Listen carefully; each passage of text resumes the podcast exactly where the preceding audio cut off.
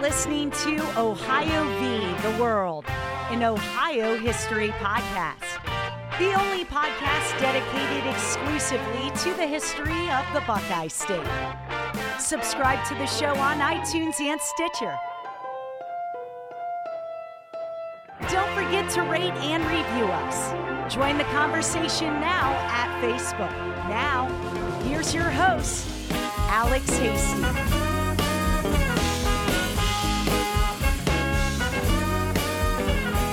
Welcome back, everybody. It's season six of Ohio versus the World, an American history podcast. So excited to bring you another great season of Ohio and American history content. In show news, we have joined the Evergreen Podcast Network. Uh, you can visit them at evergreenpodcast.com. They've been so awesome to work with, and they're only going to increase our listenership, our reach.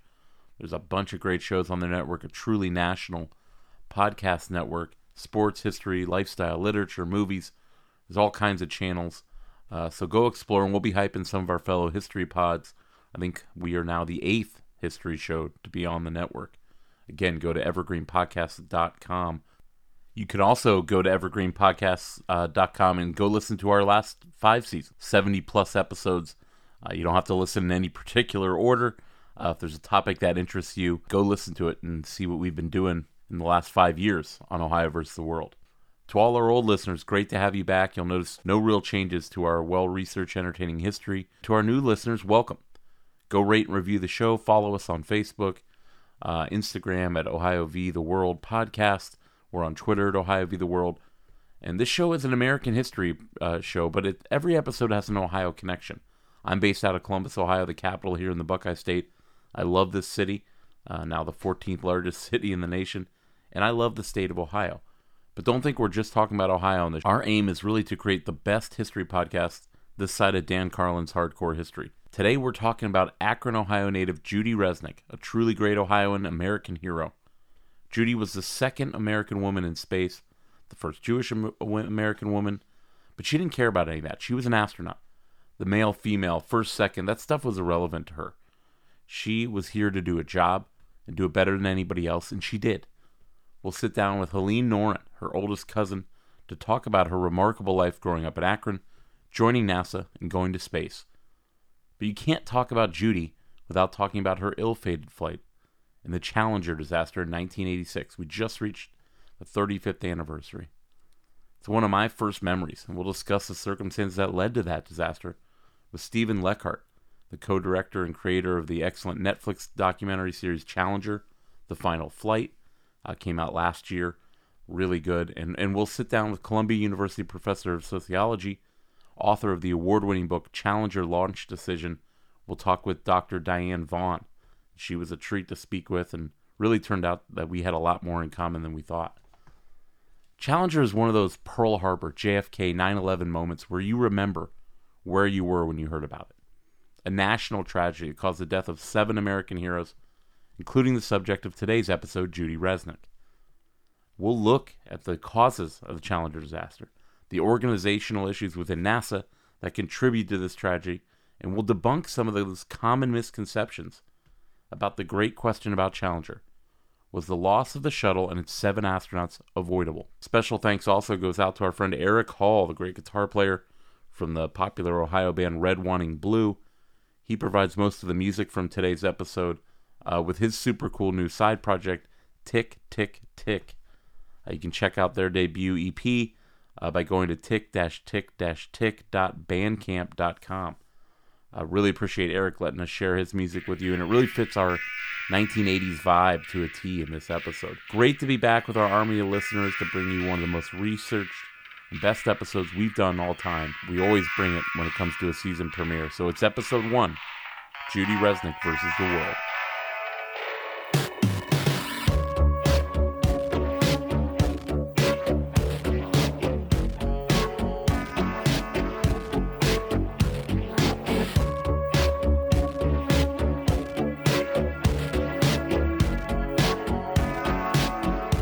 Misconception we're going to debunk today is about who actually saw the Challenger disaster live. Everyone claims to have seen this historic flight because NASA was sending the first citizen astronaut, a teacher, Christa McAuliffe into space. It was very highly publicized, historic shuttle flight. I think it's the 25th shuttle flight. Happens on January 28th, 1986. But it wasn't actually shown live. It's a figment of our national imagination. But where it was seen live was in the auditoriums and classrooms across this country. I was attending an elementary school. I only attended for one year. I was in kindergarten, and we were one of the schools that was going to watch Christa McAuliffe's two classes she was going to teach from space. I was probably too young to be one of the actual students who would, you know, uh, watch her classes the next couple of days, but we were all shuttled off to the gymnasium to watch the flight. It's really my first experience with death. It was also the first brush with death for our first guest, Steven Leckart. Steven was the co-director, co-writer of Challenger, Final Flight, the great docu-series on Netflix came out in 2020. Go watch it as soon as you're done with this episode. Four parts, truly amazing work that they did. But Steve and I are about the same age and had a very similar experience with Challenger. I was, I think, in kindergarten. So I'm just old enough to remember it, but just young enough to not understand anything. I didn't understand what had happened. The teacher had turned off the TV in that moment and told us to go outside and play. No one ever talked to me about death. No one ever talked to me about what had happened. And I also just had no clue about the shuttle. I mean, I, I knew about it, it, I had toys, I had, had posters, you know, I, it, I, it loomed large on my childhood, but I never understood really the background, you know, in the course of making the series and just mining my own memories. Um, I just realized how terrifying it was, and it and it's why you know decades later we still talk about it. The subject of today's show, Judy Resnik, uh, was born April fifth, nineteen forty nine, in Akron, Ohio. She would have been seventy two years old this month. And our second guest is her cousin, Helene Noren. Helene was Judy's oldest cousin, and we talk about their family and their weekly Friday night family dinners in Cleveland. Helene was so great to join us and talk about her remarkable family's experience as new immigrants to America. They all seem to go on to do such great things, a lot of doctors, and obviously the star of the family, Judy, who would become an astronaut. So she and I were first cousins.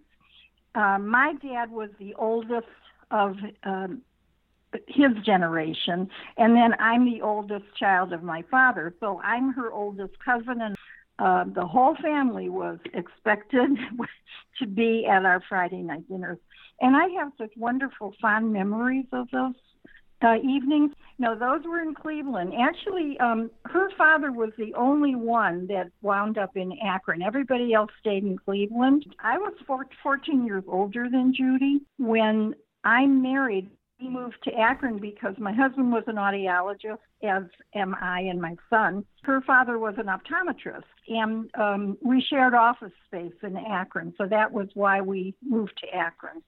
But Judy was, um, let's see, I think she was 15 when we moved here because I went to her sweet 16 birthday party. I remember that.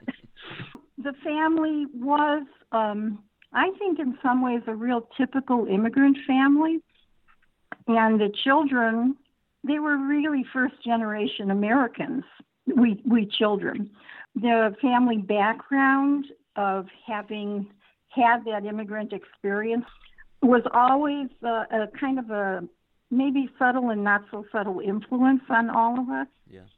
Um, I know that, um, especially with my grandfather, who was a very strong patriarch figure, the whole family had, and I think it stemmed from my grandparents, a, a really um, high regard for education.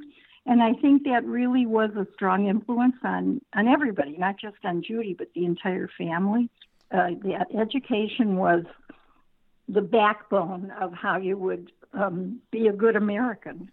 Judy went to Akron Firestone High School. I know we have listeners from Firestone High. Judy was a star student and one of the school's most notable alumni. She's genius level smart, but she's also super funny, personable, down to earth, and beautiful. We talked to Helene Noren about her cousin.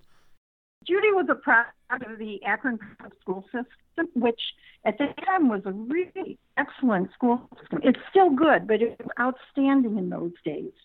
Um, she just loved to read. I mean, she could read before kindergarten and she could do simple math wow. before kindergarten. But um, she was just a real serious student. And um, she went to uh, an elementary school, which uh, in recent years after after the disaster, they re they rebuilt the school and renamed it the uh, Judith A. Resnik Community Learning Center, and I drive past there every day. So mm-hmm. that's something we're really proud of. But she went to um, uh, again Akron Junior High School and Firestone High School. Um, she was really good in school. She belonged to um, a chemistry and math club, and she was National Honor Society, and she was a valedictorian in her graduating class. But actually, so was her brother, her younger brother, when he went through Firestone. She did get a perfect SAT score, 1600. Not wow. shabby, right? The other thing about Judy, I think people only think of her as, you know, this bright, scholarly person, but she was a lot of fun. Yeah. She had a great sense of humor, beautiful smile. Oh my gosh, could light up a room. She loved Tom Selleck, which sounds funny, but you know, in those days, she she loves uh, Tom really Selleck. Popular. You said. Yeah, yeah. She even I think on I think it was on Discovery. She had a picture of him up, or she had a picture of him on her locker. I remember in at NASA. I grew up with the space shuttle. In 1981, just a few weeks after I was born, the first space shuttle flight was made. Huge crowds, huge expectations, and a huge price tag. But this was the future of space travel a reusable shuttle that eventually makes space travel something all of us could make experience. At least that was the hope. We talked with Steven Leckart about the birth of the shuttle program. Shuttle's first flight is covered so well in his film Challenger: The Final Flight, uh, and you again check that docu series out on Netflix. Steven talks to us about the start of the shuttle program and how quickly it became apparent that they wouldn't be able to meet their ambitious flight schedule. I mean, they had a schedule to ramp up, right? And so I think they oversold how quickly they would be able to ramp them up and how quickly they'd be able to do this sort of reusable uh, hardware that they had developed. So, eh, you know, when we used to send during like Mercury and Apollo, it would be a rocket that would go up with a little capsule, and the whole rocket would go up and then the capsule would detach and get into space and the whole rocket would go into the ocean and you would never see it again. And it, it was just it was just a you know a one and done. Then the capsule would come crash landing back in the ocean and of course there'd be a parade and they were heroes. The idea to do the shuttle meant that you could take the whole the whole thing the whole ship. I mean i can't even tell you the scale that compared to the capsule was massive and that entire plane would go up the rockets would detach and fall in the ocean, the rock the rockets would float and they would actually take them after the launch and they would recover them, reprocess them, ship them across the uh, US back to Utah. And then the same rockets, the same hardware that had launched a shuttle, you know, a couple months earlier, were turned around to then launch a new one.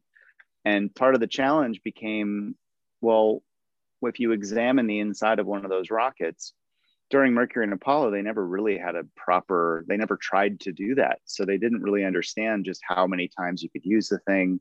What did it really, what did it mean if it was safe? So they build in all these redundancies, you know, things in duplicate and triplicate so that uh, it basically fail safes. And, you know, it, it worked, it worked a lot, but it didn't always work. And so that was really kind of the problem. And there was no, precedent set to really understand well how many times can you reuse that rocket? And well if you have a little bit of burn through is that okay? Is it safe? Is it not safe? Well didn't explode so are we good or are we not good? And no. that's where you start to argue over the numbers and i'm not an engineer but you know you have different people analyzing numbers. If you ask 10 people you might get 10 opinions. So making the decision of the final word and the final opinion is really complicated and i think that's why in this case, there's no, there are no villains, right? Um, nobody wanted something bad to happen. Nobody wanted anyone to die. We're joined again by Helene Noren, Judy Resnik's cousin, and she talks about Judy's career in engineering, which really takes off after she leaves Akron Firestone High School. We talked to her about Judy's career in the 1970s. She started off um, in Pittsburgh's Carnegie Tech, which is now called Carnegie Mellon University and she majored in there she majored in computer math electrical engineering and biomedical engineering. And she got her bachelor's degree there. See, she went on for her master's at the university of pennsylvania. And then she worked, um, uh, got a job at RCA in Virginia. She continued her work on her master's at um, University of Maryland, and that's where she got her PhD. She worked as a biomedical engineer for um, at NIH, the National Institutes of Health, in their, um, I think it was a laboratory of neurophysiology, and she worked there from I think 1974 to 1977. And then in 77, I remember when she moved, she moved to Redondo Beach, California, and she worked for Xerox Corporation there right, yeah. and became a senior systems engineer, I think was her position there. And that's actually when she discovered that NASA was looking for new recruits. And they were looking for um, scientists and not gender specific. And then she found out that they were also going to take their first women. And so I think that really piqued her interest. Judy applies in 1977 to become an astronaut with NASA. Helene talks about her selection process, how exciting that must have been for the Resnik family in Akron, Ohio in general. She talks with us about Judy getting picked and how she even consulted another famous Ohioan, John Glenn. We've done a Neil Armstrong episode in the past. That was our season three premiere. In 2019, we dropped one of our favorite episodes about the great American hero, John Glenn, from New Concord, Ohio, and later uh, a resident here of Columbus. Get on our show page again at evergreenpodcast.com or our website, ohioviewtheworldpodcast.com and go back and find John Glenn vs. the World, what an extraordinary life he lived. Helene Noren, Judy's cousin, talks to us about Judy Resnik being selected as one of the first female astronauts in American history. Typical Judy, she did her due diligence. She went and she talked to John Glenn to find out specifically what NASA was looking for. Um, and then she applied and, and she put herself on a like a fitness routine. I mean, she was always fit. She was never, I mean, tiny. She was really a short girl. But she started running and eating more healthfully. She had her brother, who was, I think he was in med school at the time, but he was taking her blood pressure all the time. She wanted her, him to monitor her. but um, in, uh, I think it was January of 78, uh, NASA took uh, 35 new astronaut candidates, and six of them were women. And Judy was one of the six. She just wanted to be one of the astronauts doing her job. And that was really important to her. It, it upset her when people tried to uh, direct interviews and so forth in the other direction. Um, that was not Judy.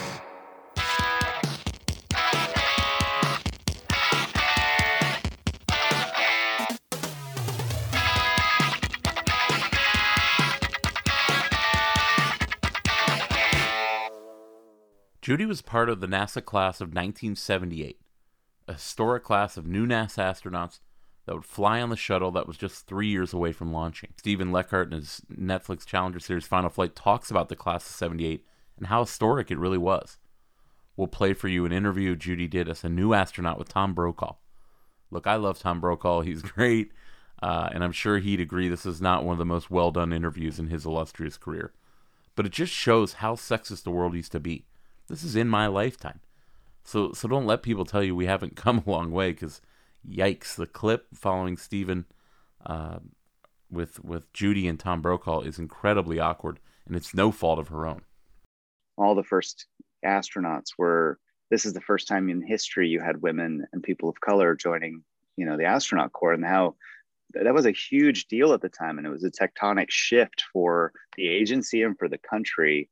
And you know, four of those astronauts wound up on Challenger, right? Prior to the class of 78, um, all astronauts were white men and they were fighter pilots, test pilots. They came from the Navy, they came from the military, um, or they were just test pilots, uh, one or the other. And that was it. And so when the shuttle was conceived, it was conceived to do really big projects in space. That's why it was so large. I mean, it's basically just a semi truck. It's all hollow and empty on the inside because it's supposed to bring up satellites and payloads.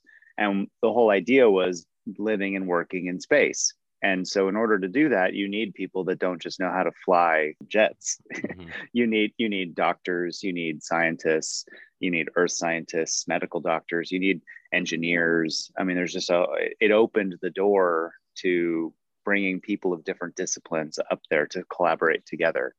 And I think at the same time, if you look at what was happening in the 70s as far as the women's movement, we were post civil rights era, um, and there was a there was a big push um, nationwide to just open diversity, to make diversity a priority. And so all of that coalesced in such a way that now you didn't just need fighter pilots. You there were many many fighter pilots in that class, but you also needed them to partner up with different kinds of astronauts, and it also opened the door for women to be uh, part of that. It opened the door for people of color to be a part of that, and so it all sort of coalesced in this group of 35 astronauts. For 20 years in this country, the word astronaut automatically meant a man, but that's changed. In fact, beginning in 1978, NASA began accepting the first women astronauts. There are now eight out of the 81 members of the astronaut corps based in Houston. One of the first half dozen to be accepted is Judy Resnik, now 32 years old, a native of Akron, the holder of a doctorate in electrical engineering from the University of Maryland. She is single, she plays the piano, and she's a runner. Were you a tomboy when you were a kid? No. You weren't, and you and you took to this right away. You like it. It was fun. What's the best part about being an astronaut? Uh, everything. What happens when you meet a man who's not in the space program and doesn't know who you are, and you say, "I'm an astronaut"? Does he say, hey, "You're too cute to be an astronaut"? Come on, little lady, you can't be an astronaut. I just tell him I'm an engineer. you don't tell him you're an astronaut. Not unless he asks. Are there discussions in Houston about what happens when men and women go into space for the first time together? The dis- there's not discussions among us. Yeah, there are, there aren't any discussions or preparation for the social impact of that, and well, you know, we're going to be talking about it after all. If you're up there in some kind of a prolonged space mission, and there may be even relationships that will develop between men and women. Well, I think from our point of view, uh, since we're so used to working together professionally that we look at each other as professional colleagues on the ground and in orbit and whatever, and, and we view it that way, period. Do you think the time will come when there will be romance in the outer space, then? Oh, gee, I really couldn't tell you that. Judy Resnik, nice to have you with us this morning. Judy Resnik quickly distinguishes herself as a top rate astronaut from the class of 78. She's going to be one of the first class members to go to space. She excelled at everything. We talk with Helene Noren about Judy's training with NASA and how quickly she adapted to the extremely challenging program. Um, well, it was pretty vigorous, obviously, and um, she just threw herself into it. You know, anything she pursued, she had this passion for it. And um, the thing she told me about was she really loved at um, in Texas. I guess she was at Ellington Air Force Base, and she did flight training there early in her astronaut career, and she loved flying. And I think later, if if things had gone differently, she probably would have done more with flying because she just absolutely loved it. Probably the major part of her training was um, rehearsing um, mission tasks and uh, tasks and parts that were real specific to what she would be participating in in the Yeah. mission. They were rigorous. You know, they would go over and over potential problems that might arise in different scenarios. On, and you know, I did ask her. This was way back. If there was any element of fear that things could go wrong, and she and every other astronaut that I ever had any contact with, they use the word redundancy all the time. Safety measures, they just felt there were so many safety measures that were in place and were redundant. I think they really didn't fear that anything would go wrong. But there were problems with the shuttle. It's space travel, after all, and it's one of the riskiest things you can do, even today. You look at SpaceX and the explosions they've had. You're riding on two of the world's largest rockets into orbit. A lot of stuff can go wrong. Our third guest is the Columbia University professor Dr. Diane Vaughan, sociologist and author. Diane wrote the award winning book Challenger Launch Decision in 1996 on the 10th anniversary of Challenger. Her book delves into the history of those technological and, more importantly, organizational problems that led to the Challenger disaster. Diane coined a term that is now widely used. Uh, she coined it in that book that, that you see all over the world of sociology and looking at organizational decision making and even human relationships. The concept of the normalization of deviance. We do it all the time in our lives without noticing it. We do things that are risky, but there's no consequences uh, for some time. So we keep doing it until it becomes normalized or until a disaster strikes.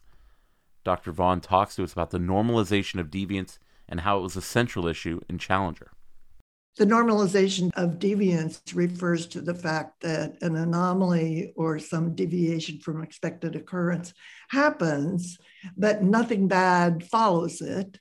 And so uh, they continue to accept it. And not only that, as in the space shuttle program, the flaw that actually brought down Challenger, they accepted more and more. It means that it was organizationally propelled forward and they and part of that had to do with the production pressure they were feeling. As one of the engineers said to me it's like losing your virginity. Once you have done it you can't go back. He said if we had told them to stop because we wanted to stop the program because we wanted to check on this they would said but it was performing like this before and you said it was okay. And now suddenly you're saying it's not okay. Were you lying then or are you, are you lying now? So that kept them going forward. It seemed every time there was a problem they fixed it but then there was a different problem. The shuttle program is a modern marvel. Don't get me wrong it's amazing. Nasa's amazing. And up until challenger they're probably the most revered government agency that we had the shuttle's not making 20 to 30 launches a year. There's constant delays, little problems that they're overlooking and flying with anyways. Dr. Vaughan talks about the normalization of deviance. That was real.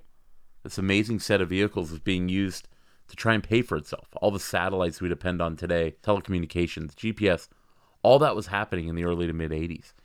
That's what these shuttles were doing. Uh, sure, they're bringing things up. They're you know they're taking care of later the International Space Station, Hubble, all this great stuff, but they're also doing things for the military. Diane Vaughan, author of Challenger Launch Decision, talks to us about the shuttle and NASA becoming a business. Uh, the Apollo program had been shut down, and all the money from the space agency might have used to start a new program was actually going to the military. So they proposed the idea of the space shuttle program the basis being originally that it would be like the space bus going back and forth to an international space station, and people would eventually be able to travel and so on. But there wasn't the money to do that. And so the only way they could build this kind of program and NASA go forward was to make compromises. And one of the compromises that was that they would be self-supporting. That is, they would take payloads, literally being paid for load by the Defense Department or uh, scientific experiments in space or something like that. And they figured in the beginning that they could make 60 launches a year and pay for themselves. But they ended up making like only nine launches a year. It began operating more like a business once you built an animal like that, you have to keep feeding it.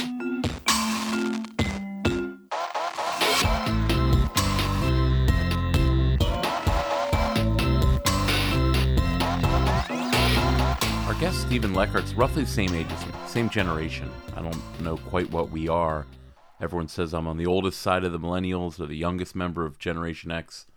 I've heard the term Xennials whatever. We're the children of the 80s and the 90s. Steven has got a great new documentary that just came out a couple weeks ago on HBO called The Day Sports Stood Still about sports and the pandemic and how everything stopped and how everything started up again. Amazing interviews and video on that one.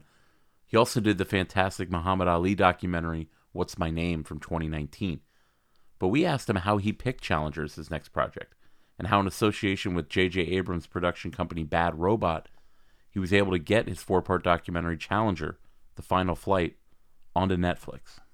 It was 2016, and I was having a conversation with um, Glenn Zipper, one of our executive producers on the project. And Glenn is one of the first documentary producers I ever met. And we'd worked together at that point on two movies that he produced and I wrote. And um, he knew I had aspirations to direct. And so we were sort of talking about what that project might look like with the intention of the two of us co directing.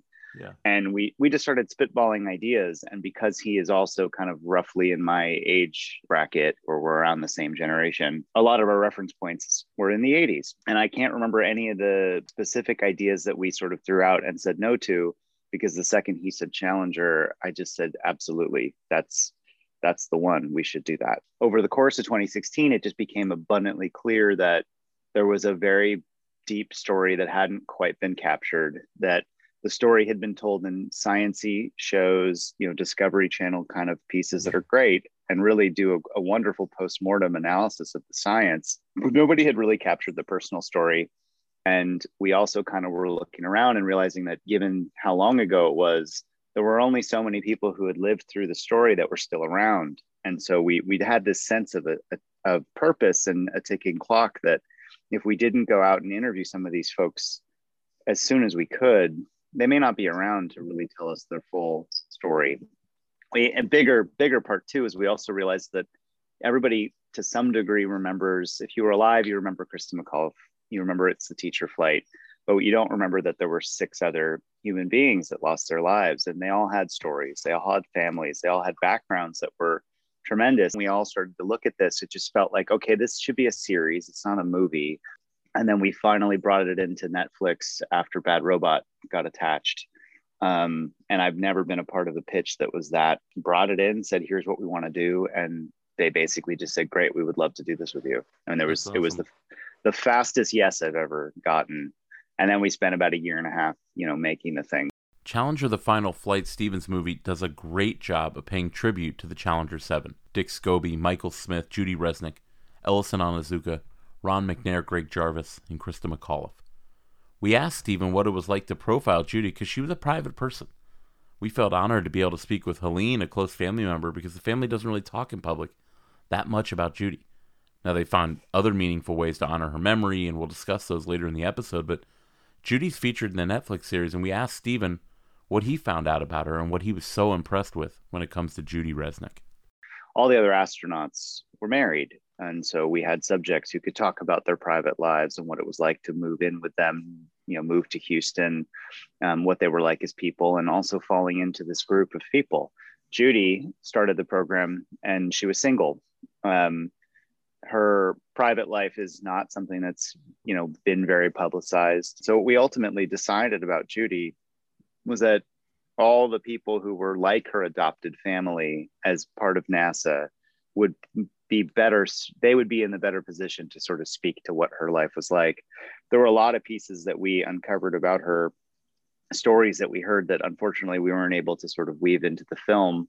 Um, but she was a very talented piano player and yeah. she had a pian- piano in her home in houston. She used to play the piano. You know people would come to her house and she'd play the piano and i there's just something about understanding the dexterity that it takes to play the piano and it, is a very mathematical instrument. And at the same time watching her work the robotic arm which you see in the footage she was known for being incredibly precise with the robotic arm. And so if you kind of think about her as a human being it all kind of makes sense. But she's just a really striking person and had clearly a great personality. I think you can see it in the archival footage, the waves of sexism that all the women faced. She she handled herself like a true pro. She really didn't let it fluster her. And if you think about what it means to be an astronaut, to fly in space, and to operate under pressure, it tracks. She was one person that I, I very much identified and really liked the idea of, of weaving her into the series and making her a known entity. And, you know, as one of the first female astronauts, she deserves her place in history. As we discussed, Judy was among the top in her class. She's chosen as the second American woman in space, a year following uh, after Sally Ride's flight in 1983. Judy will go up in August 1984 on the maiden voyage of the Space Shuttle Discovery. The flight was delayed two months. Even was the first to ever have a launch abort at T minus six seconds. They they stopped the flight six seconds before liftoff because there was an issue. But she does go up and has a very successful six day mission on Discovery. Helene Norn was there, celebrating with all the Resniks. It's this flight that they choose to think of when they think of Judy and her career at NASA, when she was a mission specialist on the first flight of the shuttle Discovery. For Discovery, she was um, officially a mission specialist. that that was the flight that we all talk about and we're so excited about. And for, I think there were a total of 25 of us that flew down to Florida and were there for you know for the liftoff. What? Oh my gosh, so exciting! We went down and oh, it was like a family uh, reunion down there. It was just wonderful. We're all so excited. There were aunts and uncles and cousins, and it was great. And we did get invited to a couple um, uh, parties and so forth, and it, it was just wonderful how embracing everybody was to one another. But uh, you know, then the astronauts were um, kept in isolation ahead of time, so we were partying without Judy at the time. This was a, I think Discovery was a seven seven day flight. They were doing, they were going to launch a communication satellite then, and they were going to do. She, I know, was involved in the solar array um, experiments. Uh, it was designed to. Now it sounds like such, you know, we take it for granted but it was to collect solar energy for future power use for when they would have, uh, you know, need for it in the future. It, it was really such an exciting time then, and that's I think the family kind of dwells on when we talk about Judy. We talk about the Discovery flight because the rest is so painful. We have SRB ignition and we have liftoff. Liftoff of mission 41D, the first flight of the orbiter Discovery, and the shuttle has cleared the tower.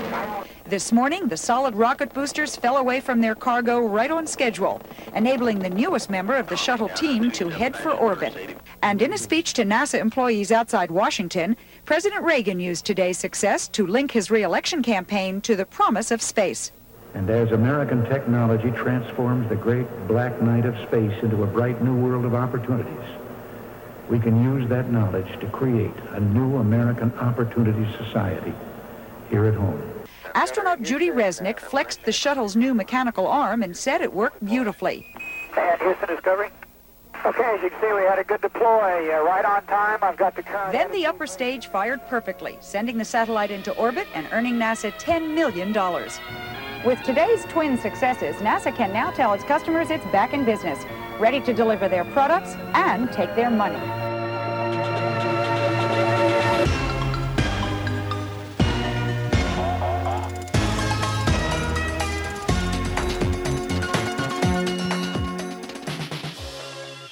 Judy Resnik's mission in 1984 is a success, but a few months later, there's a flight that's determined to, to have had a close call.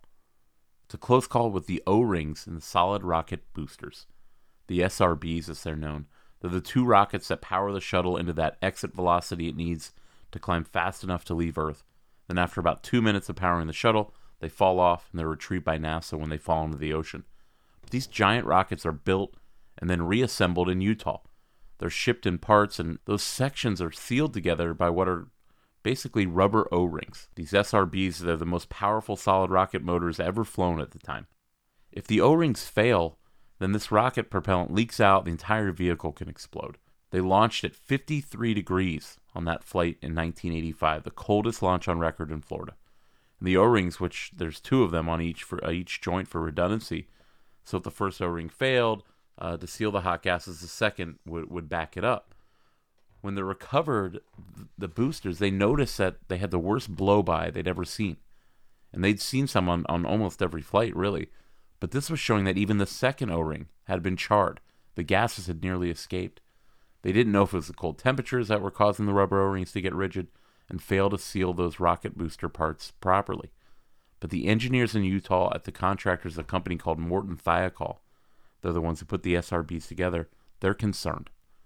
Dr. Diane Vaughan talks about the warning signs of STS 51C, the shuttle Discovery's flight in January of 1985. You really did your homework. They had their worst O ring damage on that flight during the coldest temperature that they had experienced. It was cold temperature that affected the performance of Challenger and brought it down. So at, at that point, this was a very unusual appearance, and the engineers were worried. But as one of the engineers said, you know, that kind of cold temperature at the launch site in Florida is like having a hundred year storm two years in a row. No. And so we never did any more research on cold temperature. So the night of Challenger, they just didn't have the data. And you would think with the, the January 1985 cold temperature that they would object. And, and so they did. They finally spoke out and said, like, we don't want to go unless the temperature is 54 degrees or better, because that was a breaking point for them.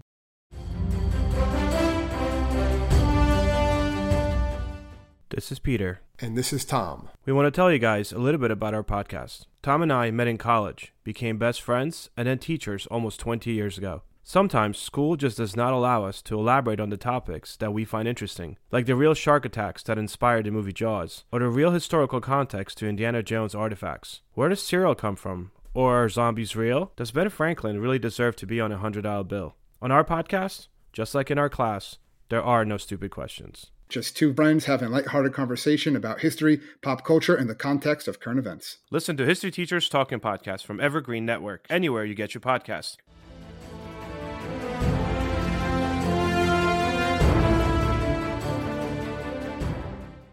NASA flew 11 orbital missions in 1985. Not nearly as many as they hoped, but it's still becoming routine. In five years in the shuttle program, the public has lost interest. America had a short attention span even back then. NASA was threatening to lose funding as public support dwindled. Steven in, in the film plays a, a great clip of a young Jerry Seinfeld. Jerry's on the Tonight Show doing stand up. I mean, he looks crazy young, like early 20s. And he's talking about how the shuttle is boring to people now. He suggests in the joke that they could generate greater interest if they sent someone up on a flight that didn't want to go. Like they have to struggle to get him into the shuttle. Uh, you know, it's pretty funny a little bit. But the public in disinterest is real. They come up with a catchy idea let's put a regular person in space. They decide let's put a teacher in space. They conduct a national search. Steven's Netflix series breaks down the search really well. This national search for teachers, thousands of applicants. And they decide on a charismatic 37 year old teacher, a high school social studies teacher from Concord, New Hampshire, Christa McAuliffe. And the public is intrigued, and she's set to train with NASA and fly in 1986 on Challenger. We asked Steven, did adding a regular person like Christa McAuliffe reignite public interest in the shuttle program? You could see it in news. You could see it like in print media. You could see it uh, on you know camera crews and things like that. The weird thing about the space shuttle was that it needed to be routine. They needed to keep up a schedule and show that like a like a truck going from you know California to Missouri back and forth and back and forth, shuttling things back and forth they needed the space shuttle to do the same thing, even though it was so complicated technically and even though it was very dangerous. But they needed it to be routine so that Congress would keep funding it.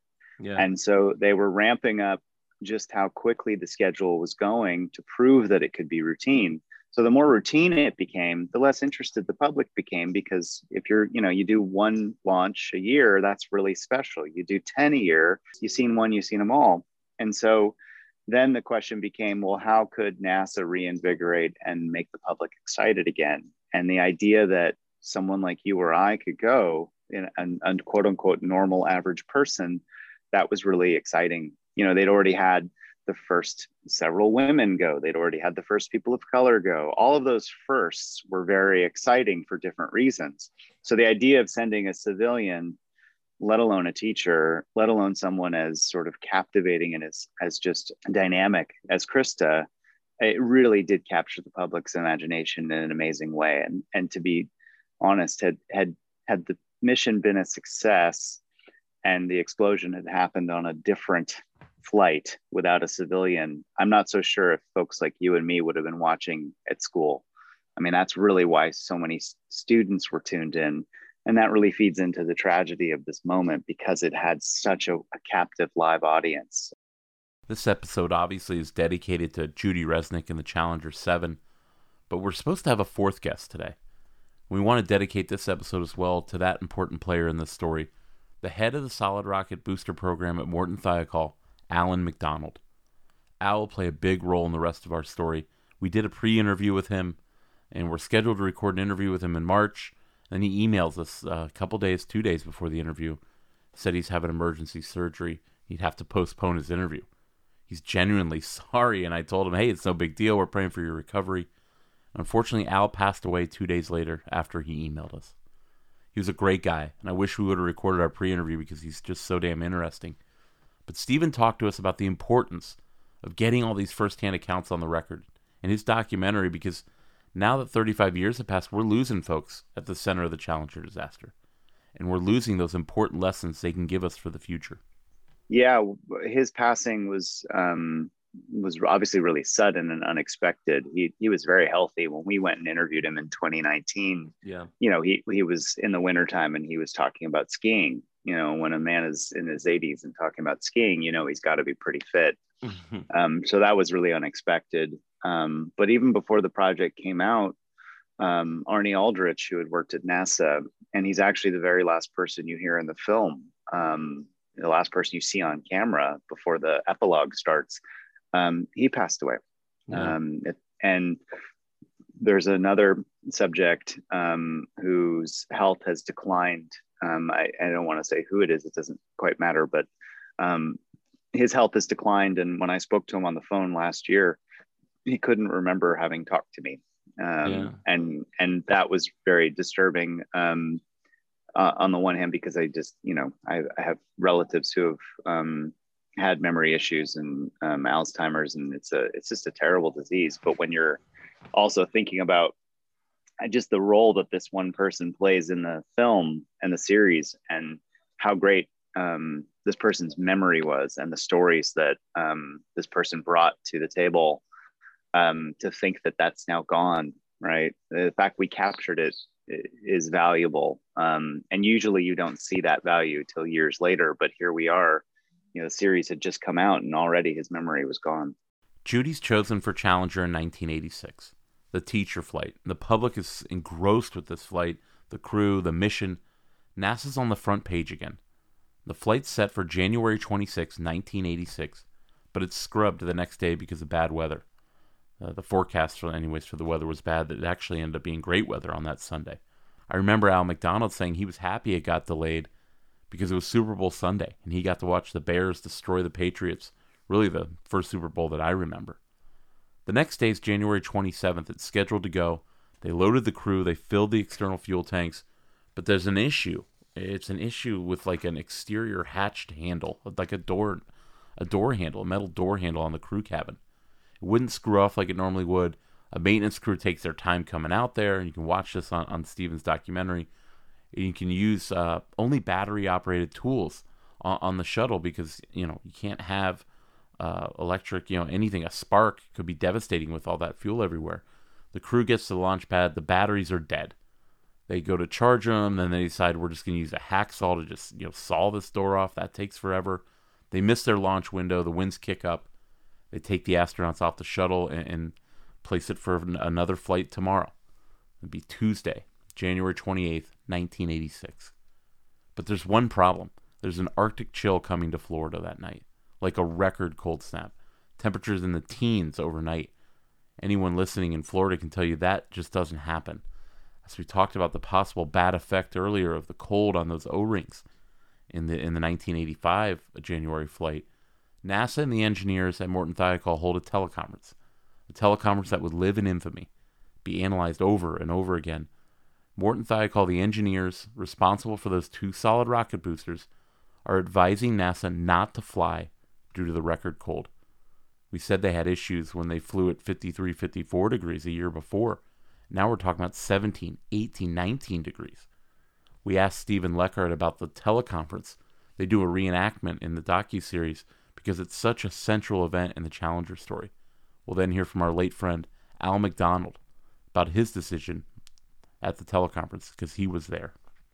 the night before is uh, a meeting that took place um, and a teleconference between engineers and executives in Utah um, at Morton Thiokol, uh, which is the subcontractor that built the solid rocket boosters, which ultimately exploded and caused the demise of the Challenger and the seven astronauts aboard. They had a teleconference the evening before the launch with folks who were down at the Cape in Florida um, NASA reps, as well as uh, Al McDonald, who you referenced, who worked for Morton Thiokol. There were no cameras present at the time. There were no photographs taken. It's the moment where you know the engineers in Utah speak up and say they have concerns. They start going over data. It's it's a very very long conversation back and forth and back and forth, um, and ultimately the powers that be did not feel that the data were quote unquote conclusive, and that's really the moment where effectively somebody at Morton Thiokol um, had to sign a piece of paper saying we give the okay to launch some uh, uh, fellow from NASA at Marshall said, Well, uh, we need that launch recommendation in writing and signed by a Morton Thiokol official. I knew who that was supposed to be me. That's why I was the Cape. I had to prove it. And I did the smartest thing I did in my entire life. I refused to sign the launch recommendation because I didn't understand it. I didn't feel good about it.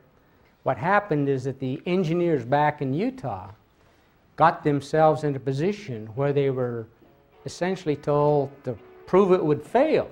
Now, proving it will fail is a different question than saying it's safe to fly.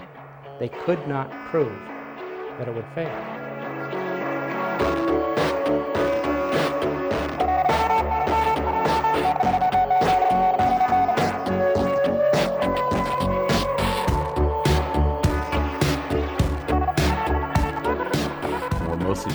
Clips from, from Al's testimony uh, following the disaster, and, and that's from a lecture he did. But NASA decides to go forward.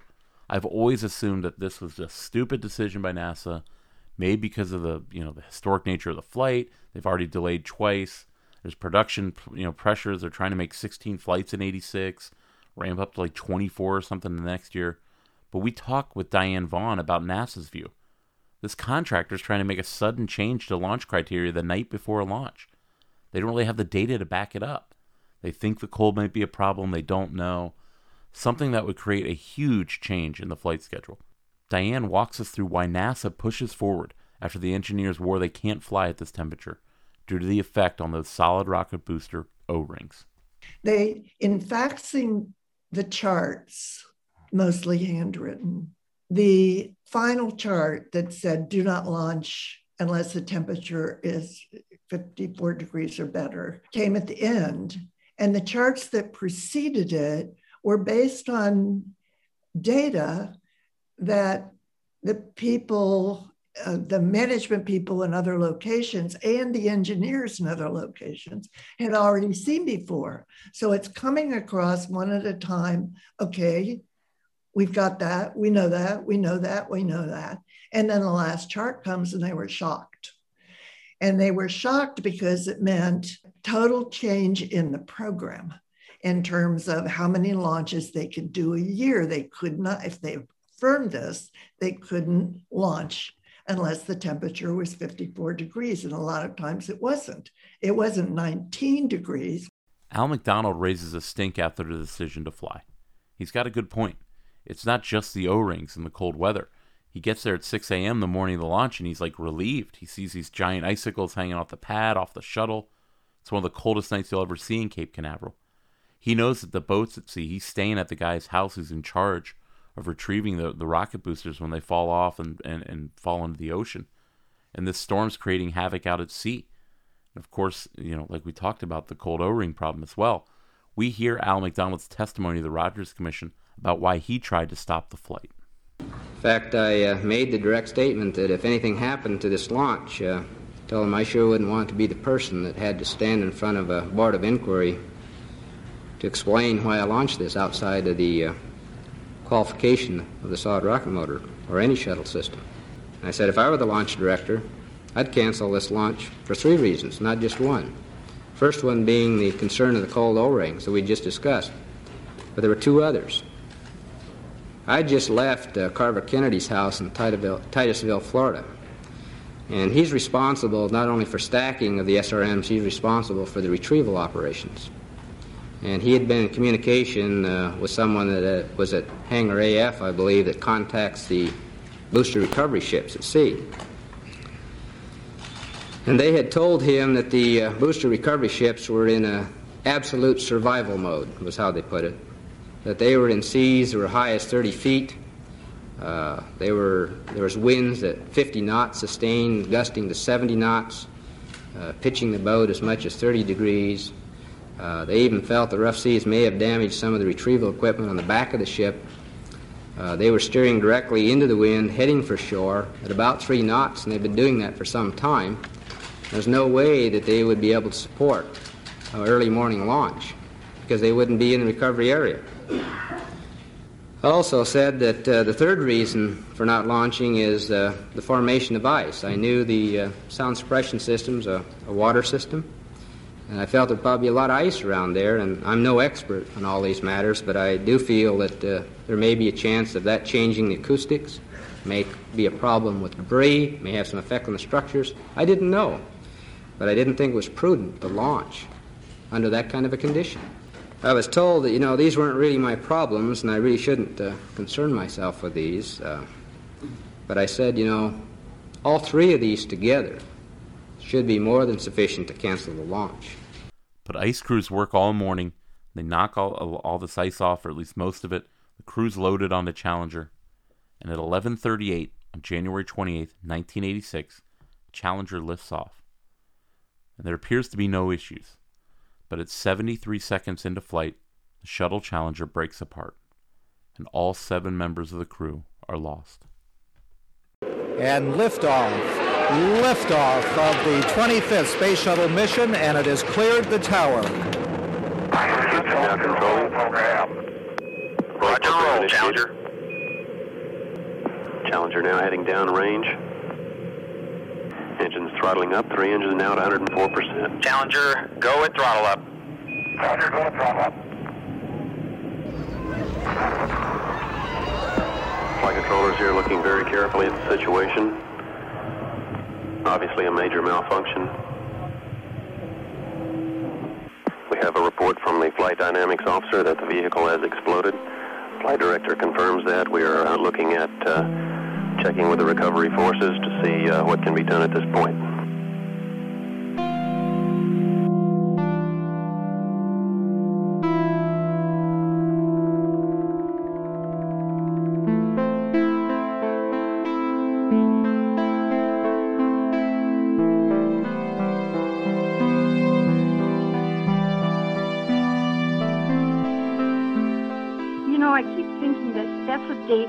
Always remember where they were when it happened.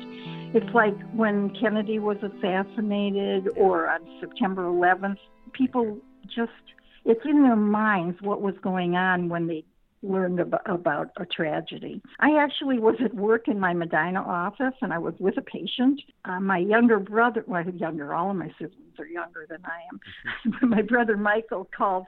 Uh, he was living in California at the time, and he was what I. And the office had a TV, but I was busy and we didn't have the TV on. And I'm glad we didn't. But um, he called from California, and um, my receptionist interrupted me and said my brother said that he had to talk with me. And I, I you know, I, I get chills remembering he just said to me, Helene, I think you have to sit down. And I knew, but just by the tone in his voice, that it wasn't going to be good news. But I honestly didn't think of the shuttle. And when he he was telling me what had happened, and as he was telling me this, my husband and the office manager from our Akron office came in. They had driven in from Akron because they wanted to be there when you know when I found out, and they knew that I wouldn't be able to drive back to Akron. I, I was just too upset. And when I got home, my uncle was calling from from Florida, and um, he was obviously devastated. It was it was sort of disbelief and numbness and such sadness. So you know, the, I think the whole country mourned that yeah. that tragedy. You know, it wasn't just you know a personal loss for the family. It was a loss for our country. It's a national tragedy The country's consumed by the grief. We'd never lost astronauts in flight. It's very brave of Helene to share her remembrance of when she found out about her cousin's death with us. Talking with her, you know, it's still painful even 35 years later. And we appreciate her her sharing that. I think it's important. And immediately the media and NASA are working to determine what happened. After a few days of reviewing the film, they see this plume this flame coming out of the right aft solid rocket booster a few seconds before the vehicle is destroyed. The engineers and Al McDonald's worst fears have been confirmed. The O rings didn't seal, the gas leaked out, ignited a chain reaction that destroyed the shuttle. A presidential commission is formed weeks later by Ronald Reagan to investigate, and it's safe to say that NASA is not being entirely forthcoming with what it knew and what it had been warned about in that infamous pre flight teleconference. We talked with Steven Leckart. Was there a cover up for Challenger? So I never used the word cover up, but that's that's effectively the the words that were used by some of the interview subjects we um, we talked to. I I would probably choose to use a word more like obfuscate. Mm-hmm. it's kind of like semantics. Um, but a cover up is probably fair. I mean, I think they were they were in meetings not being forthright about what had happened the night before. They didn't mention that Morton Thiokol had pushed back that night before. And of course, that seems like relevant information. And when that became to light, it blew the cover off of everything. It changed everything. It's a tragedy when seven people die and it's you effectively have blood on your hands. What do you do? Right? How do you choose to handle that? And so I, I think ultimately there were decisions made by certain individuals not to come right out and say, yeah, the night before everybody was worried. And that ultimately is what um, created, I think, quite a scandal at the time. I might mention one of the major concerns which has been voiced both this morning and this afternoon is the concern about low temperatures on January 28th, the day the Challenger was launched. There were icy conditions at the launch pad. However, NASA is insisting, as it has insisted before, that the cold temperatures in no way created a safety concern for the shuttle or for its astronauts aboard. The Rogers Commission, like we said, is formed by President Reagan uh, William Rogers, former Secretary of State, Attorney General, uh, he's the chairman. Ron Neil Armstrong from Wapakoneta, Ohio. You can go back and listen to our pod about the first man to walk on the moon from 2018. He's the vice chairman. Al McDonald is there at the hearings. NASA's in the middle of telling the commission about the accident, but they say that the engineers gave the go ahead, and look here, we have this launch proceed from Morton Thiokol. There's no mention of the engineers' attempt to stop the launch the night before. Al McDonald's heard enough and I wish he was here to tell you himself about what he did next, because it's pretty brave.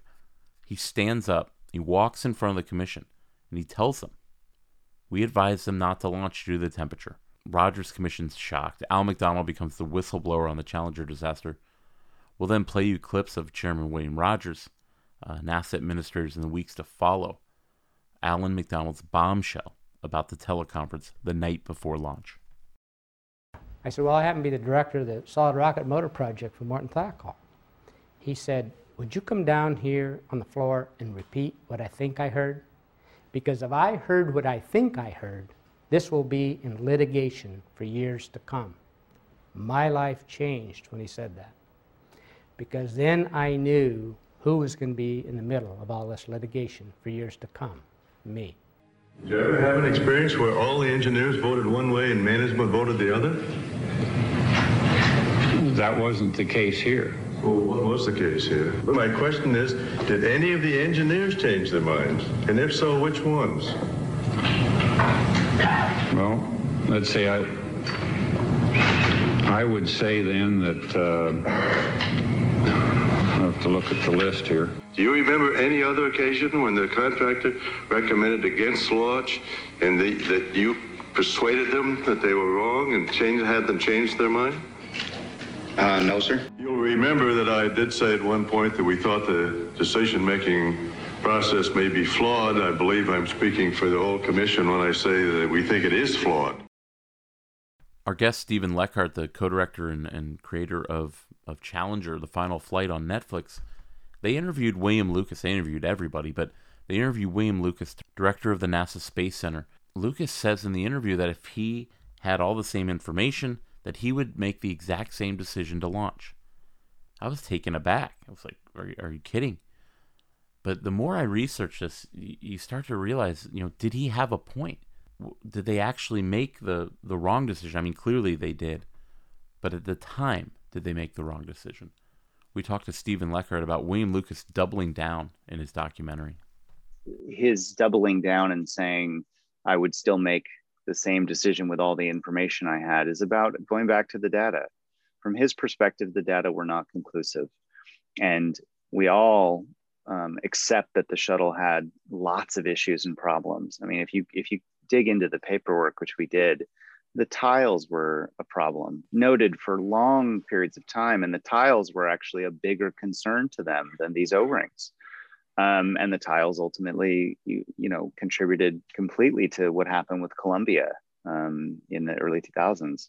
And so my guess is from, if I had to guess, his point is is that they had made they had made an informed decision based on what they thought were the best data available to them at the time, and therefore, yes, hindsight is 2020. But at that point in time, knowing what he knew, he that he felt that they did make the right decision. And he, it's worth noting he was not in the teleconference. He wasn't in that room. And so this is where like the question of like humanity and technology becomes really complicated because if you're in that room and you can hear just how upset somebody is and how forceful they are about their worries and concerns, maybe that colors how you might feel about it. But the data are still the data. There's no emotion to the data. So for a man who wasn't in the room, didn't hear how somebody else how upset they were, and all he heard was, you know, through the chain, maybe there was some resistance, but they ultimately signed it. Well, how many times before a launch has anyone ever been upset or worried or concerned? I mean, that's kind of just space travel. The very first Apollo mission, you know, caught fire on the pad and people died. And so I think for somebody who had that legacy of we've been around here for years and years and years, and we have lost people, and this stuff does happen. Um, I think he, I think that's coloring the answer. According to Diane Vaughan, Lucas has a point. You know, for saying he'd launch it, the circumstances were the same. Obviously, hindsight's twenty twenty doesn't mean that he would launch knowing what happened. But Diane starts writing her book, Challenger Launch Decision, and realizes that this agreed upon history of the event is wrong. NASA is certainly not blameless, but she doesn't see white collar crime here. She studied organizational operations and culture for years. She's at Boston College at the time. She's now at the Columbia. She's an expert on this stuff and she does the research for her award winning book Challenger Launch Decision. She says the common conception of the evil NASA middle managers causing this disaster is simply not accurate. I had been doing research on how things went wrong in organizations, and I had mainly looked at a corporation and kind of developed a model about what were the organizational causes. And then I'd done a book called Uncoupling Turning Points in Intimate Relationships. The same pattern occurred in both of those, which was a long incubation period with early warning signs that we either missed, misinterpreted, or ignored. When Challenger happened, the first news coming out of the investigation was, in fact, that not only were there production pressures, but there were rule violations on the eve of the launch. And it looked like corporate misconduct to me, except in a public agency. So that was how I started. After I'd spent about a year on it, going deeper into the archival data, I saw that no one had really violated any rules or laws and for me, this was the linchpin, although there were production pressures and every other things that were similar to corporate crime, that they had in fact conformed to all the rules. And so I had to throw everything out and really start over. That meant, you know, going more deeper into the technology and the history of how they made the decision. And it just kind of grew from there.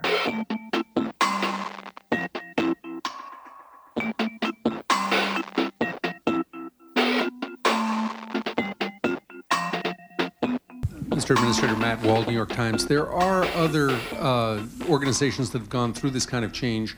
Most have called for some outside help. I'm tempted to ask if you've read Diane Vaughan's book or called her up, uh, or if there are other uh, specialists in safety culture who you would be bringing in at this time to help transform yourself, your agency. I appreciate that. Yes, indeed. Um, we I have read uh, Dr. Vaughan's book, and uh, there have been several folks here uh, in headquarters as well as at Johnson who've been in touch with her. Dr. Michael Greenfield uh, spoke to her, uh, I think, initially about four months ago, three months ago, shortly after her testimony before the, the Columbia Accident Investigation Board's hearings. I love that clip. It's the first question asked of the NASA administrator after the Columbia report comes out. It's like, did you talk to Diane Vaughan? We talked to Diane Vaughan. uh, NASA would get back on its feet and fly again in two years. Al McDonald headed the team that redesigned the solid rocket boosters. They had no more issues like they did on Challenger. But in 2003, a flight breaks apart upon reentry.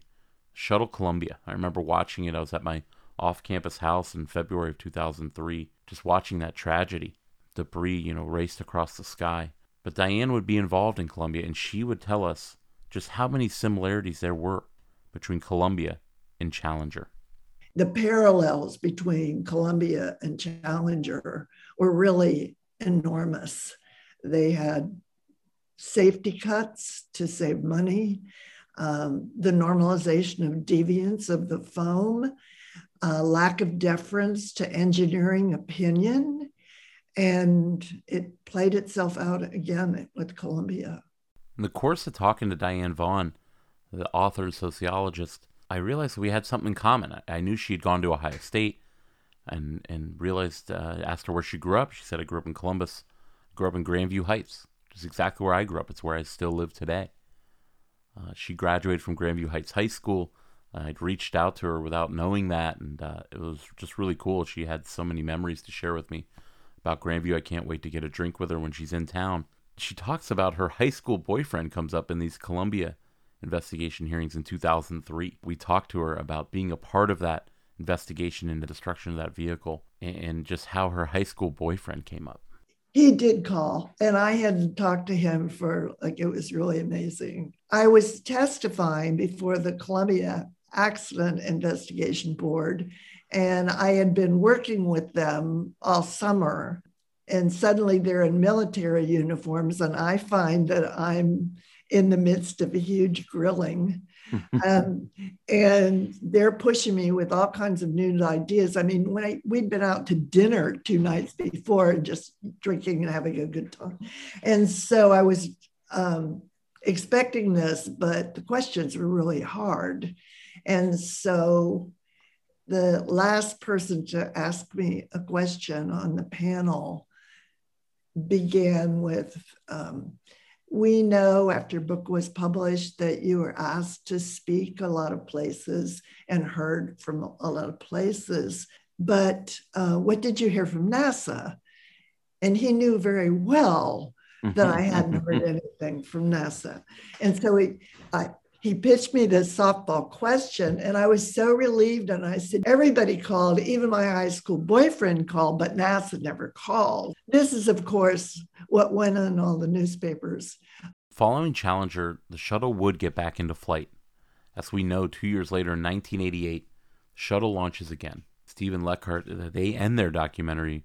Uh, they talk about Columbia in the, in the epilogue, but they end it by talking about that hopeful moment where NASA gets back on its feet and we continue to make our way into the final frontier. Just two years later, they returned to flight. NASA picked itself up by its bootstraps. The agency, you know, overhauled out the leadership. Um, the people who had been around for years as part of the astronaut corps, corps were now more in charge um, and had a seat at the table to help make these decisions. The astronauts who had trained with the seven individuals and knew the seven individuals, individuals who had perished flew on that first flight when you realize that the family continues um, and things didn't just end there, it does make the case that they didn't just die in vain, and uh, and that was important to us because it, it that's not the whole story. Yes, we did lose that shuttle. It is a tragedy, but I think it also is about humanity and our persistence to push you know farther and farther into space, and that speaks to resiliency of the human race. And again, we want to thank Helene Noren for coming on and, and sharing the, the Resnik family story. And, and the Resniks, like many of the other Challenger families, very involved in the Challenger Center. Challenger Center is a, a program that goes to hundreds of schools across the country, does these really in depth STEM projects. We talk with Helene about ways that her cousin is remembered in Akron and through the work, the great work of the Challenger Center. It's, it's good to dwell on things like the Challenger Center and positive things that hopefully have come from this and will continue to come. You know, I know here in Akron we have um, the Akron Public School System has a scholarship that we give every year to um, one senior boy and one senior girl who is uh, planning to go into any of the uh, either science, technology, engineering, or math, and it's it's a merit scholarship. It's for excellence because that was what Judy was. You know, she was an excellent, excellent student. Really, when we talk about a legacy for all of the heroes, not just for Judy, but um, the families. I think about three months after the tragedy, um, the Challenger Center families um, came up with the idea of of having this Challenger Center, and they wanted it to be um, sort of dedicated to the educational spirit of the mission, and um, it's really grown. There are about 43 Challenger Learning Centers now across the country.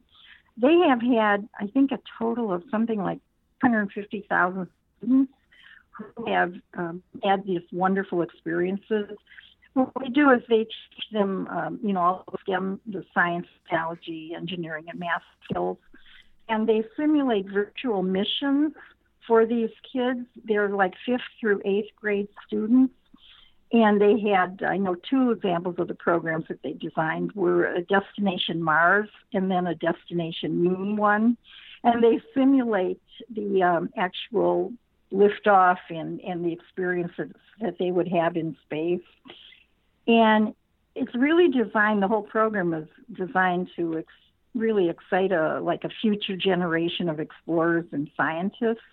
And I think that Judy would have loved something like this to be a memorial to all of them.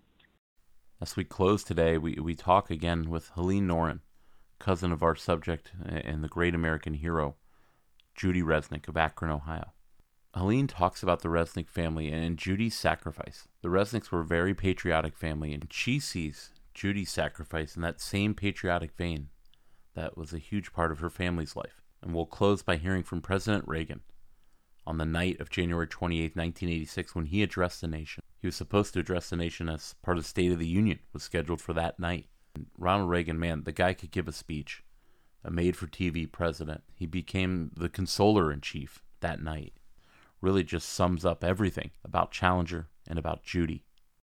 Our family, the Resnik family, was always, always very patriotic and truly appreciated the freedom and the opportunity that America offered to them. Honestly, in our family, giving back to the country was it was considered a duty.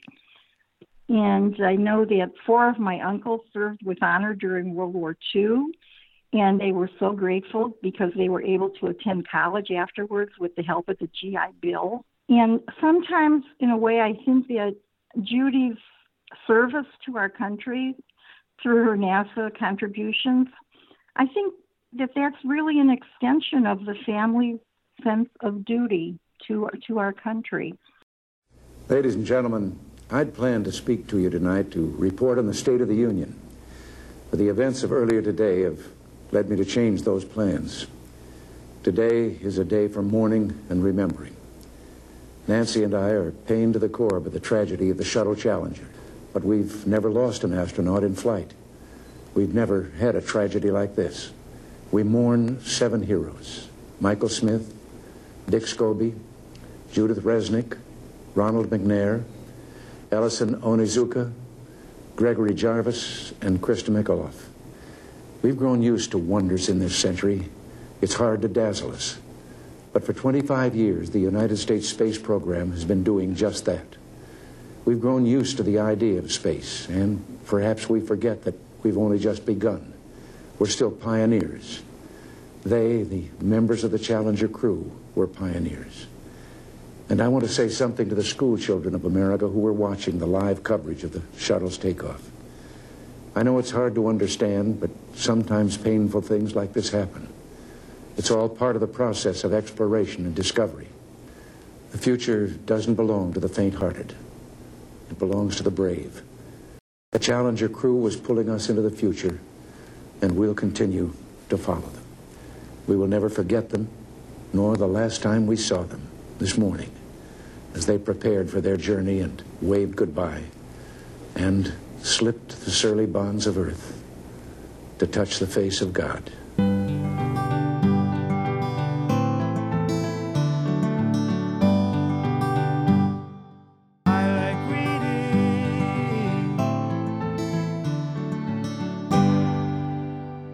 Our book recommendation, obviously, is Diane Vaughan. Her book from 1996, Challenger Launch Decision. So great for Diane to join us, and the book wins awards. It's very well done, um, and it takes this kind of sociology approach to that decision. And she really debunks a lot of the common history that we've all accepted about why they decided to launch and who was at fault. But we talk with Diane just about she starts the book with the teleconference and then revisits it in the final chapter. And you can see you go through that journey of how your mind is, is changed as far as who's at fault. That was a part of the discovery process for me. First of all, I knew early on when I discovered there weren't any rule violations that I was writing a book that contradicted everything that had been published about the accident, yeah. which had been in turn been based on the commission report. When I started it over, I started with the history and I wrote through the normalization of deviance and the cultural chapters and production pressure chapters and so on. I expected that I would have a review of the eve of the launch where you could see the confusion, the surprise, the same factors affecting the normalization of deviance. Based on my realization that no one was going to believe this unless I built a really good argument. So the first chapter tells what is like the stereotyped version that everyone believed at the time. And then the, the, the, the nasty middle managers yeah. Right. It was not a problem of individual deviance. It's a problem of the normalization of deviance which is an organizational phenomenon. And the last chapter shows that but the first chapter the original stereotyped view is the amorally calculating manager's view which is a way that a lot of people see the world and how organizations operating. And that'll do it, guys. Episode one, the season premiere, is in the can. Uh, thank you so much to our guest, Steven Leckart. Go watch Challenger The Final Flight on Netflix. Uh, you will not be sorry. It's so good. Buy Diane Vaughan's book, Challenger Launch Decision. There's a link in the show notes to do that. And again, special thanks to Helene Norin and in memory of Judy Resnik, the Challenger 7, and, our friend, uh, who recently suddenly passed, Al McDonald. Special thanks again to friend of the show, Eric Hall, guitarist from the great Ohio band Red Wanting Blue. Looks like they might be out and playing some shows this summer. Uh, but that was the music from this episode from his side project, Tick, Tick, Tick. And you can check them out at tick, T-I-C-K, dash tick, dash tick, dot bandcamp dot com. Uh, thank you again so much for letting us showcase your, your cool music. Thanks again to the Evergreen Podcast Network, folks. Again, go to evergreenpodcast.com. We are having a great time working with them, uh, and I think they're really going to help the show grow. So, again, go check out the history shows on there, and we'll talk more about those as the season goes on. Join us. We're doing every other Tuesday now. Uh, every two weeks on Tuesdays, we will be launching new episodes. And next week, the week after, I should say, we'll talk about Joseph McCarthy. We'll talk about the Red Scare and McCarthyism, how it gives us lessons uh, even today. Talk about its effect on people in Ohio and Ohio's approach to that as kind of a microcosm of McCarthyism across the country. Really looking forward to that episode. Have some great guests for that. We'll see you in two weeks for episode two.